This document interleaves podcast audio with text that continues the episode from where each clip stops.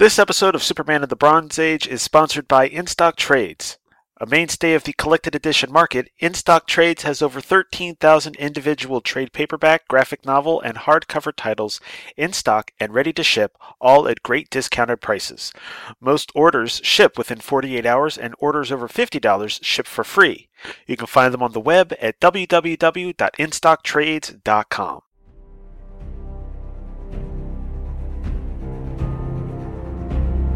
rocketed as a baby from the exploding planet Krypton.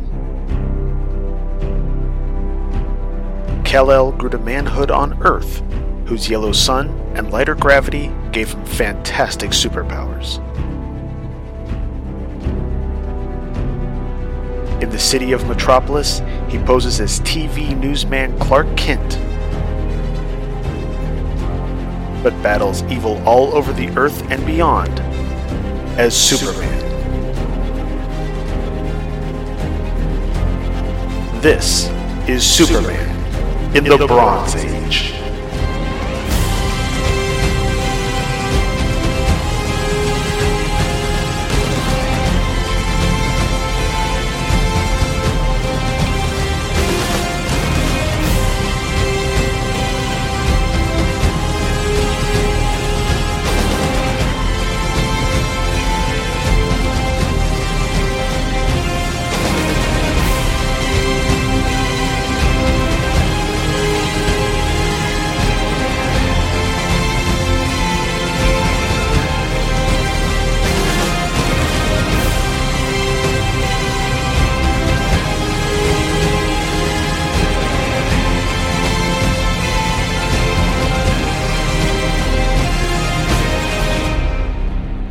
Hello, everybody, and welcome to episode 102 of Superman in the Bronze Age, the only podcast hosted by me, Charlie Niemeyer. If that makes any difference to you. So, how's everyone going? As I record this, it's Mother's Day, so by the time this is released, obviously it'll be after Mother's Day. So, qu- quick, happy belated Mother's Day to all of the moms out there. Uh, I don't really have much preamble this time. Uh, we're continuing the weekly format. I actually made it to two episodes, so hopefully we can keep this up. Uh, but I do have some feedback before we get to the comics today. Uh, our only feedback comes from Russell Bragg. You may have heard of him. He's written into the show a time or two. And Russell writes Hi, Charlie. No more just Charlie jokes. Great episode as always. It may be a little harder for me to write an email for every show now since it's weekly, but I sure am going to try. Well, you did pretty good here. I think you posted this like the day after the uh, last episode release, so not bad. Anyway, Russell continues. A big thank you for you. Yes.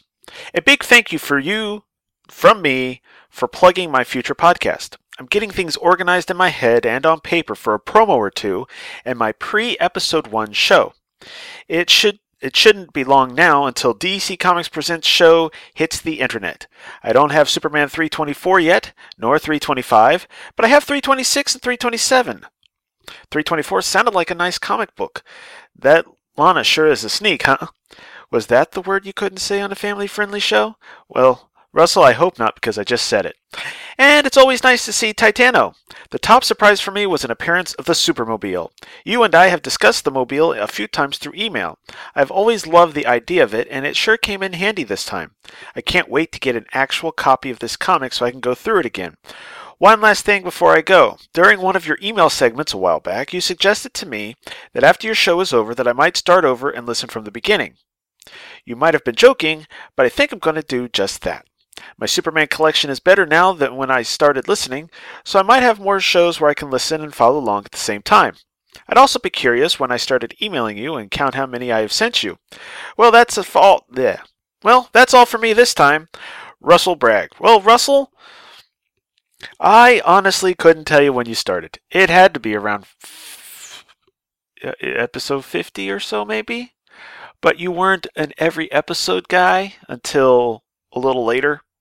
But you have been a big part of the show for a long time, so good, you know, enjoy. Uh, I, and I feel sorry for you listening from the beginning because I, I, know I sucked then, but you know, I, I've gotten a little better. I like to think I have anyway. So In fact, right now I'm talking without any scripting, and that's not usually safe for me. Anyway, the appearance of the Supermobile, it was cool, but it was really just a cameo. I really hope you have those issues of Action Comics where it showed up before and was introduced. That's probably your biggest and best appearance of the Supermobile in any Superman in any Superman comics ever outside of an advertisement for the Supermobile. So hopefully you have those. If not, you need to like get those somehow. Just highly recommend it. I almost covered it on the show, but I just kind of ran out of time. Yeah. Anyway, uh, but so thank you again, Russell, for writing in.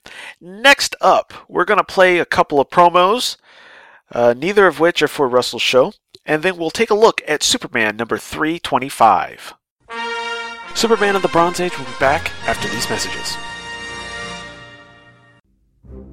Gathered together from the far reaches of the internet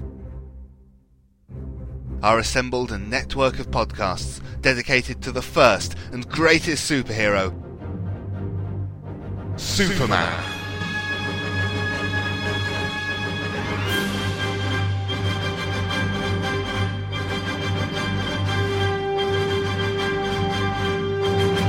The Superman Podcast Network is dedicated to covering all aspects of the Superman legend, featuring The Thrilling Adventures of Superman, Golden Age Superman, the Superman Fan Podcast, Superman in the Bronze Age, From Crisis to Crisis, a Superman podcast. the Schuster Herald Podcast. It's Superman. The Cares World Podcast. The Armored Hero Steel, a John Henry Allen podcast. The world's best podcast. and Radio KL from SupermanHomepage.com. join hosts Michael Bradley, John Wilson, Billy Hogan, Charlie Niemeyer, J. David Weter. Jeffrey Taylor, Michael Bailey.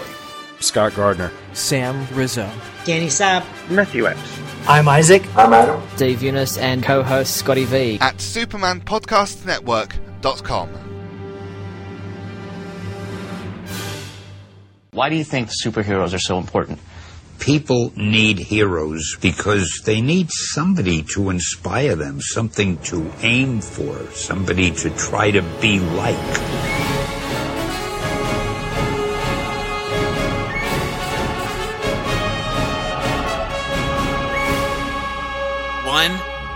Man of tomorrow, with powers and abilities far beyond those of mortal men. The other, the Caped Crusader, carrying out a solemn vow to spend his life warring on all criminals. For seven decades, they've been the world's finest heroes.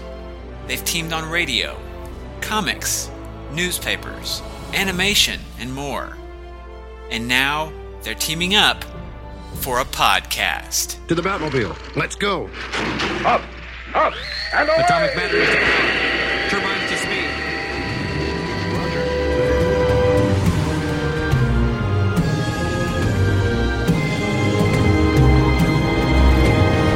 Superman and Batman celebrates more than 70 years of the world's finest team, with randomly chosen stories featuring the Man of Steel and the Dark Knight.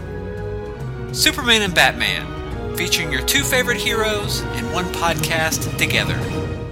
Find it today at greatkrypton.com. We now return to Superman in the Bronze Age. Okay, Superman number 325 had a cover date of July 1978 and an on sale date of April 10th, 1978, with a cover price of just 35 cents. The title of the issue is The Super Sellout of Metropolis, written by Marty Pasko, penciled by Curt Swan, inked by Frank Chiaramonte, lettered by Ben Oda, colored by Jerry Serpe, and edited by one Julius Schwartz. The issue opens in front of the UBC building, where Superman is signing autographs, while behind him is a large sign on the marquee that says, UBS welcomes Superman to its lineup of superstars. While this is going on, the crew from WGBS is reacting with a combination of shock and anger over this turn of events. Lana even goes up and interviews the Man of Steel, and we learn that not only does Superman get a 15% raise after his first year, which seems to be pretty good to me, uh, but his salary is in six figures, which is very good for uh, if you ask me, and the fact that this is the 70s makes it even better. To learn how this came to be, we flash back to 11:45 p.m. the previous day, where Superman is traveling in a supermobile back towards Metropolis and Cape Edmonton. Because, you know, he left Dr. Clyburn in the Atomic Skull's base because he hadn't rescued her yet. But suddenly, it's 12 minutes later and he's flying over the south suburbs. After a quick scene change to show us that Dr. Clyburn is still with the unconscious on Atomic Skull, waiting for Superman to return, we switch back to the fortress, where Superman leaves in the Supermobile after all of his equipment has given him a clean bill of health, despite the fact that the caption states that the Supermobile has been returned to its hangar in the fortress, and the fact that this is the last time we see the Supermobile for the rest of this issue, and several more after that. Anyway, we quickly switch Back to the Atomic Skull's base, where the Skull Saucer has returned. One of the agents sees Dr. Clyburn and is about to kill her since she knows too much about their operations. But Superman, sans Supermobile, shows up to block his shot. He quickly takes down the Skull Agent plus two others before he screams for some reason and then begins jackhammering a message into the floor. While he's doing this, the Skull Saucer takes off, evidently containing at least one other Skull Agent. Dr. Clyburn turns to see this, and when she turns back, the message Stop the Violence on GBS Shows is carved into the floor, and Superman is just sitting there, confused. After she mentions that the skull saucer took off, Superman goes after it. In an effort to keep his distance in case there's kryptonite on board, Superman grabs a rocket under construction because there's just tons of rockets at this place, and uses it to back the sau- back and uses it to bat the saucer out of the sky and into the water below. And it actually is a good thing that he did this because when he hits the saucer, some chunks of kryptonite come out as well. He then uses the metal from the rocket pad to build giant forceps to pluck the remaining skull agents out of the water.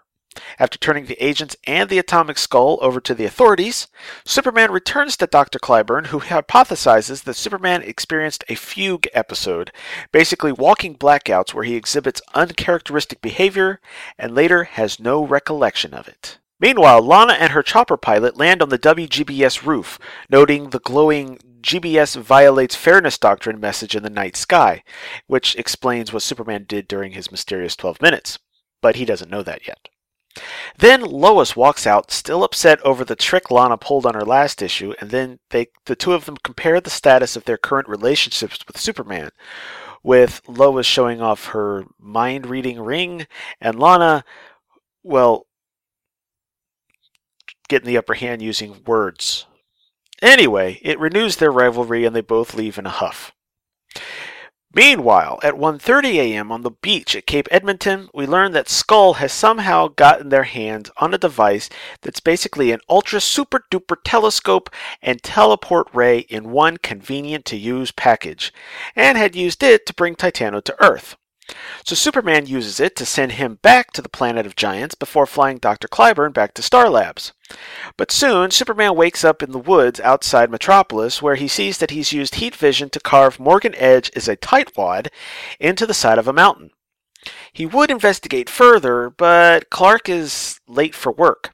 So he stashes the teleportoscope in the secret compartment in Clark Kent's closet and then heads to WGBS, where Lois talks to him about the eyewitness reports spotting Superman creating the glowing sky message that we saw earlier with his supermobile. So while Clark realizes that this is what he did during his missing 12 hours, and by that I mean minutes, Jimmy busts into the newsroom to share the news that earlier that morning, Superman had signed an exclusive contract with the UBC network. Since UBS has been responsible for BlackRock in the past, and since he doesn't remember actually signing any contracts, Clark, Clark decides to see if they might be manipulating him.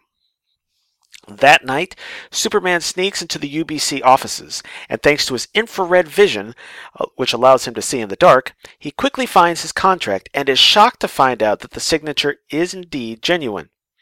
But not as shocked as he is when a giant hand formed out of cohesive black particles starts slapping him around the room. One good super punch disperses the particles, and Superman realizes that genius inventor Peter Silverstone, creator of BlackRock, is behind everything Unfortunately, what Superman doesn't notice is the, that the particles have regrouped behind him into the form of BlackRock, who then uses his Power Stone to blast Superman in the back of the head.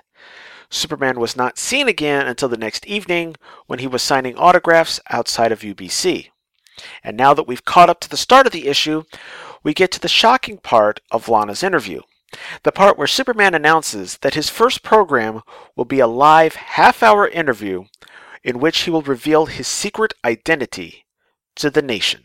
And if that ain't a cliffhanger, I don't know what is. So, in order to enjoy that cliffhanger just a little bit longer, we're going to go to a couple promos and we'll be right back with notes and ads. Superman of the Bronze Age will be back after these messages.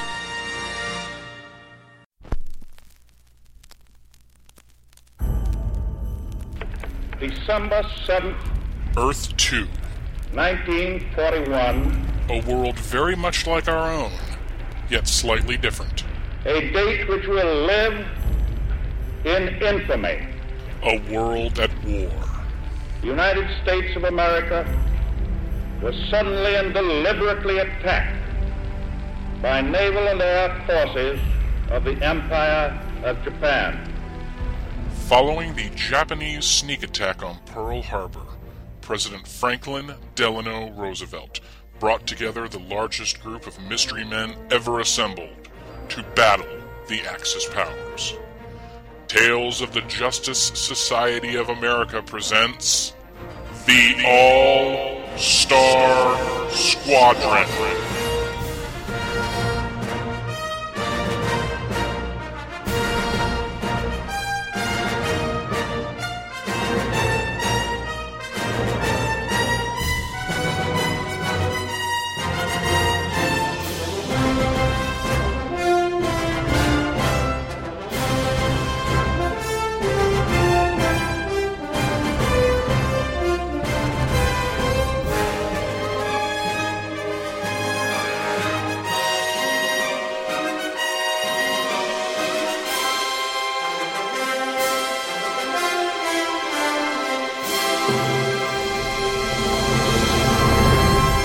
The Tales of the Justice Society of America, every Friday at twotruefreaks.com.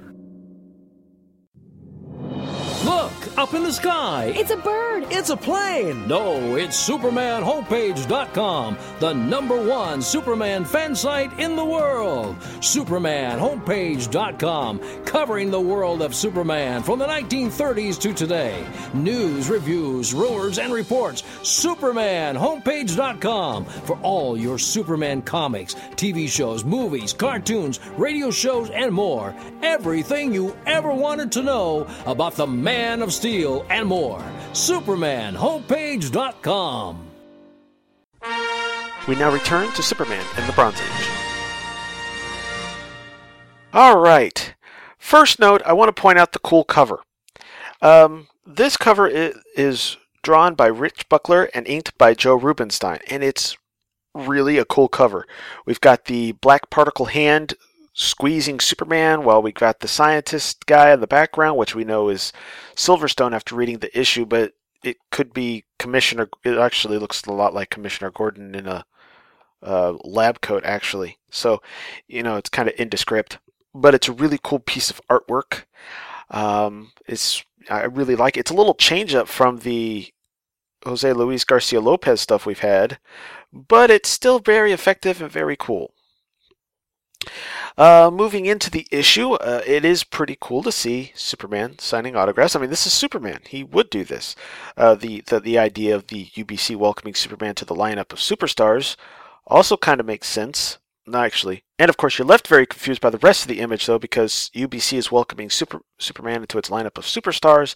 Plus, someone is conveniently holding a issue of the Daily Planet at just the right angle so that we can see the headline Superman size exclusive contract with UBC, which of course makes you want to read the rest of the issue. See how that works? It's it's a beautiful thing.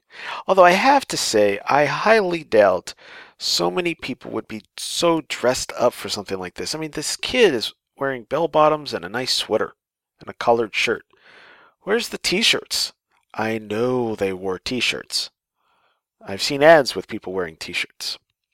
Uh, page two. Lana's hair seems to have changed style a little bit. I don't know if that's Curt or Frank messing it up there, but it looks like a different hairstyle. uh, it's eh, it's a little off. It's just I don't know how to explain it. I mean, it, it's still fitting with the times, but it just isn't the same as what she had the last issue. Uh, page three, uh, Russell will be happy because the Supermobile makes another cameo. And let's see. Oh, as I mentioned on page four, Superman is flying the Supermobile out of the fortress after his medical scanners have found nothing wrong with him. But it says that the Supermobile had been returned to its hangar inside the Fortress of Solitude. So I'm thinking this is an artistic error, but no one seemed to catch it, so, you know, whatever. By the way, uh, for line drawing, Dr. Clyburn doesn't look half bad in, in a white skin tight jumpsuit. Just saying. Uh, let's see. Okay, and by page nine. Okay, so Superman's kind of. I, I'm pretty sure this has probably done some damage to this rocket that's under construction, although it looks pretty com- complete to me. Plus, he uses some of the scaffolding to create tweezers or pinchers or whatever you want to call it, forceps. Yes, that's what they're calling it, uh, which is cool and all, but I don't know. I hope he fixed it because it seems like he's just kind of doing a lot more damage than he really needs to. I mean, yeah. It's nice to see a follow up to Lois and Lana's little tiff, and Lana's hairdo is again is back to the way it was last issue here. So apparently, at some point, Lana decided to go with a different look. Although Lois's hair looks a little different, but it's amazing how many people are still up and working at oh I don't know, say like one 1.30 in the morning. I mean, yeah. Uh, let's see. Now, look now on page 12, Superman finds this cool scientific device. This does this does come into play later. So this isn't just some mysterious thing that they you know just drop. This is a subplot for a later story. We'll see more about it next issue. I I, I kind of read ahead a little. Sorry. And that's pretty much about it for my uh, for notes for the issue itself. Uh, going back and looking at some of the ads, like I'm like I did last time, I'm not really going to look at too many of the ads that aren't comic book related. So we're going to skip the whole um, basically a batter's tee to help with batting practice ad that's the inside front cover. We're going to skip the bikes, burgers, and candies ads because that's the same as last time, and the dice baseball game and the Clark bar ad. Uh, the now this issue does have a Hostess cupcake ad, but it's the exact same one from last issue, which I didn't cover there since I've already done it before, so I'm not going to do it here. Sorry. Now the next page is a really cool ad. Uh, it's Batman's Strangest Cases, five of the weirdest, most awesome Dark Knight detective thrillers ever published. 80 gigantic pictures featuring story and art by Neal Adams, Dick Giordano, Irv Novick, Denny O'Neil, Frank Robbins, Len Wein, and Bernie Wrightson. And I, I'm guessing since it's gigantic pages, this might be one of those um, treasury-sized issues. It's all reprints. None of them are new. But looks like we've got uh, Batman and the Demon of Gothos Mansion by Danny O'Neil, Nerv Novick, or by Danny O'Neil, Irv Novick, and Dick Giordano. We've got A Vow from the Grave by Danny O'Neil, Neal Adams, and Dick Giordano. Uh, Red Water Crimson Death by Danny O'Neil. It looks like Neal Adams. Uh, the Batman Nobody Knows by Frank Robbins, an arc by Dick Giordano. And Night of the Bat by Len Wein, Bernie Robinson. It looks like about it. I think that's from an issue. It looks like that's from an issue of Swamp Thing. So, but that's kind of cool. Uh, moving right along, there's a grit ad and a Slim Jim ad. Okay. Beginning June 1st, the DC Explosion. More pages more stories, and the most exciting superheroes in comics. Watch for full details next month. And it's got a nifty bit of artwork by Joe Staton. Unfortunately, it has no background, but it does have Hawkman, Enemy Ace, Big Barda. Uh, I can only assume this is the Ray. Uh, looks like Rainbow Raider, maybe? The Atom, uh, OMAC, Martian Manhunter, Dead Man, and a woman in old clothing with a sword who kind of looks like ISIS, but I don't think it's ISIS. I'm not sure who that is. Anyway, uh, so yeah, they're advertising the DC explosion. We all probably know what happens with that, but we're just going to kind of watch it as it happens. But yes, beginning June 1st is the DC explosion. In fact, in a couple issues, that explosion is going to be felt in the Superman books, as Superman is going to grow to a bigger page size and get a backup feature, which I'll probably talk about a little bit. But anyway, uh, next page is a hodgepodge ad. The next page after that is the sound and the fury. The top half is an ad for two of our of DC's war books. Uh, one is a dollar comic DC spectacular uh, featuring Star Sergeant Sergeant Rock, and the other one is the Fighting Forces featuring the Losers. We'll probably see more of that when we look at the elsewhere stuff. Uh, and the bottom half is again that D- direct currents newspaper ad that we talked about, or that I talked about last issue, uh, to get you know so you can get the spot behind the scenes info on all the cool stuff. Uh, then of course you got a, and then there's an ad for TV posters, uh, which doesn't really have anything to do with comics, but you know is important if you like a lot of the people from TV back in the day, like Angie Dickinson, Farrah Fawcett, Suzanne Somers, Lynda Carter. Yeah. Uh, next page we have a half page of hodgepodge ad, hodgepodge ads, and half a page of weight training ads. Of a weight training ad. And next, uh, the next ad page is a full page of hodgepodge. Next, oh, this is an this is an ad we saw last issue. First there was World Finest. Next there was ba- uh, Brave and the Bold.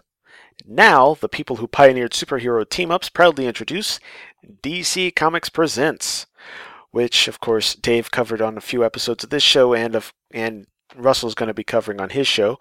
So, but if you don't want to wait for their coverage, you know, you can go read them. You know, prep yourself. Uh, let's see. And then the next ad page is for more weight training. The next ad page is pretty cool. It's uh, DC superhero collectible books. There's uh, the top half is activity books for hours of fun, which uh, there's a Super Friends activity book, there's a Batman and Robin book, there's Batman Supervillain Mazes book, there's Wonder Woman's crime busting clues and codes book, Superman's Maze Challenge, and Superman's Search a Word Shapes. And it looks like the Super Friends one is a maze book. But yeah, it's I, I don't know what they look like on the inside, obviously, but for 95 cents each, you can get all these puzzle books. There's also DC Comics in paperback books. And I am not sure, and I'm not going to say that I know, if these are old comics shrunk down or redone to fit in a paperback size and then, you know, printed in black and white, because I know that they've done that, both with DC and Marvel books. Uh, or if they are just like prose versions of the comics or something like that. But there's Batman, Superman, uh, Superboy and the Legion, Wonder Woman, World's Finest, and Justice League of America, with covers that do look familiar uh, if you've read any of their comics before. So it's possible that it's just re- like reprint books, uh, but those are $1.25 each. So that's cool. And of course, the back cover is another ad for that super siren thing. All right. Okay, and a quick trip over to Mike's Amazing World of DC Comics at www.dcindexes.com is where we're going to go to look at elsewhere in the DC universe because this doesn't have a handy dandy Daily Planet page this time. Um, going in pub- order of publication date for comics co- with the cover date of July 1978, Batman is accused of murder in, in Batman number 301. Uh, Superman races the Flash, and DC Comics presents number one. Uh, we get a reprint collect uh, book covering Batman's strangest cases, which we just talked about the ad for. Uh, the Justice League of America take on the Fiend with five faces in Justice League of America number 156. Uh, Karate Kid uh, smashes through time to the future, but it's the wrong future. In Karate Kid number 15, which guest stars Kamandi, which kind of makes sense with the wrong future thing. Adventure Comics number 458 features a solo story of Superboy, in which his parents are trying to send him to the Phantom Zone. Hmm. And Black Lightning number 10, in which he has to face off against the other Black Lightning, as well as the Trickster, apparently. Batman teams up with Aquaman in Brave and the Bold number 142 with a beautiful Jim Aparo cover. And then the Flash has to deal with both Golden Glider and the Ringmaster in Flash number 263. New Gods number 19, we get Orion and Darkseid clashing in final combat. All Star Comics number 73 features the Justice Society once again, uh, which part of the team is attacked by the Sportsmaster. The Huntress has to f- face against the villain of the same name, and Wildcat may face his end. Probably not, but he might. Uh, and in Showcase number 102, Hawkman and Adam Strange team up in an adventure titled Strange Adventures. Get the pun? Get yeah. And Superboy and the Legion of Superheroes began their greatest battle in Superboy and the Legion of Superheroes number 241, which the cover is by a man named James Sherman. But some of it kind of looks like George Perez had a hand in it. It's kind of weird. Of course, I'm also looking at it at a small size. Maybe if I was actually holding the issue, it'd be different story. Well, not a different story, but it would look different. Never mind. All right, next up, uh, Superman Family number 190 features not uh, looks like it's an all-new book-length novel dealing with the Earth about to die in 10 minutes, and also features all of the stars of the book, including Jimmy Olsen, Superman, Supergirl, Lois Lane, Krypto, and Nightwing and Flamebird. The new one, not the originals. Uh, the Experiment That Backfired on Superman is the title of Action Comics 485, which is actually a reprint of Superman number 233, which is given a uh, new framing sequence. I believe they take out the part about the Sand Superman showing up at the end of it. And also, uh, the framing sequence is inked by Joe Rubinstein, which is his first time inking Curt Swan. And from what I've seen on Facebook, he feels like he failed at it. Uh, I thought looks pretty good. Uh, Clayface comes back in Detective Comics number 478. It's actually the coming of Clayface 3, uh, which is the introduction of the third Clayface. It's also Len Wein taking over the writing chores from Steve Englehart. It's right after that run has ended, with pencils by Marshall Rogers. Uh, by the way, that is some beautiful art. Any way you can read that stuff, I highly recommend it. It is amazingly beautiful. Granted, the uh, De- Detective Comics was coming out on a bi-monthly status, so Rogers had time to actually put more work into it. But the detail, the level of detail he put into every issue is amazing. But anyway, this isn't a Detective Comics podcast. Uh, of course, it's not a Green Lantern podcast either. Green Lantern number 106 features uh, Green Lantern and Green Arrow teaming up against a panic in high places and low. Yeah. Uh, Wonder Woman number 245 features a cover in which she looks like she's saving Steve Trevor from getting shot at by a bunch of bullets, which makes sense because it's one of the things she does. And also this month is DC Special Series number 15, which is the Batman Spectacular, featuring three different Batman stories with a cover by Marshall Rogers. So that's cool. And that's going to do it for us this time. I want to thank everyone for listening. If you'd like to follow us on Facebook, we have a Facebook page, of course, uh, Superman of the Bronze Age. Just look us up. If you'd like to follow the show on Twitter, we are at at SuperChuck1980, although that's actually my private one. So you actually get just me talking, but mostly it's show posting stuff.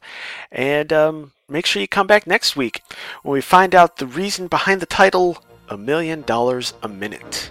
I'll see you then. Thank you for listening to Superman in the Bronze Age, hosted by Charlie Niemeyer. Show notes can be found at www.supermanofthebronzeage.com, as well as links to the RSS and iTunes feeds and more. Also, we have a Facebook fan page where you'll get a little notice whenever a new episode is posted. Feel free to like us there. Want to comment on the episode you just heard? Email the show at superbronze1970 at gmail.com. Superman in the Bronze Age is a proud member of both the Superman Podcast Network at www.supermanpodcastnetwork.com and the Comics Podcast Network at www.comicspodcasts.com. Make sure to check out both sites for more great podcasts.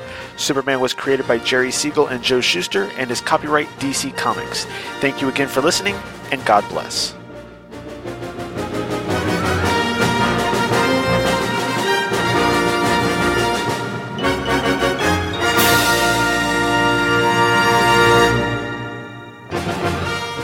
Listen to our show on Stitcher Smart Radio. Stitcher allows you to listen to your favorite shows directly from your iPhone, Android phone, Blackberry, or Palm phones, on demand and on the go. Don't have Stitcher? Download it for free today at Stitcher.com or in the app stores. Stitcher Smart Radio, the smarter way to listen to radio.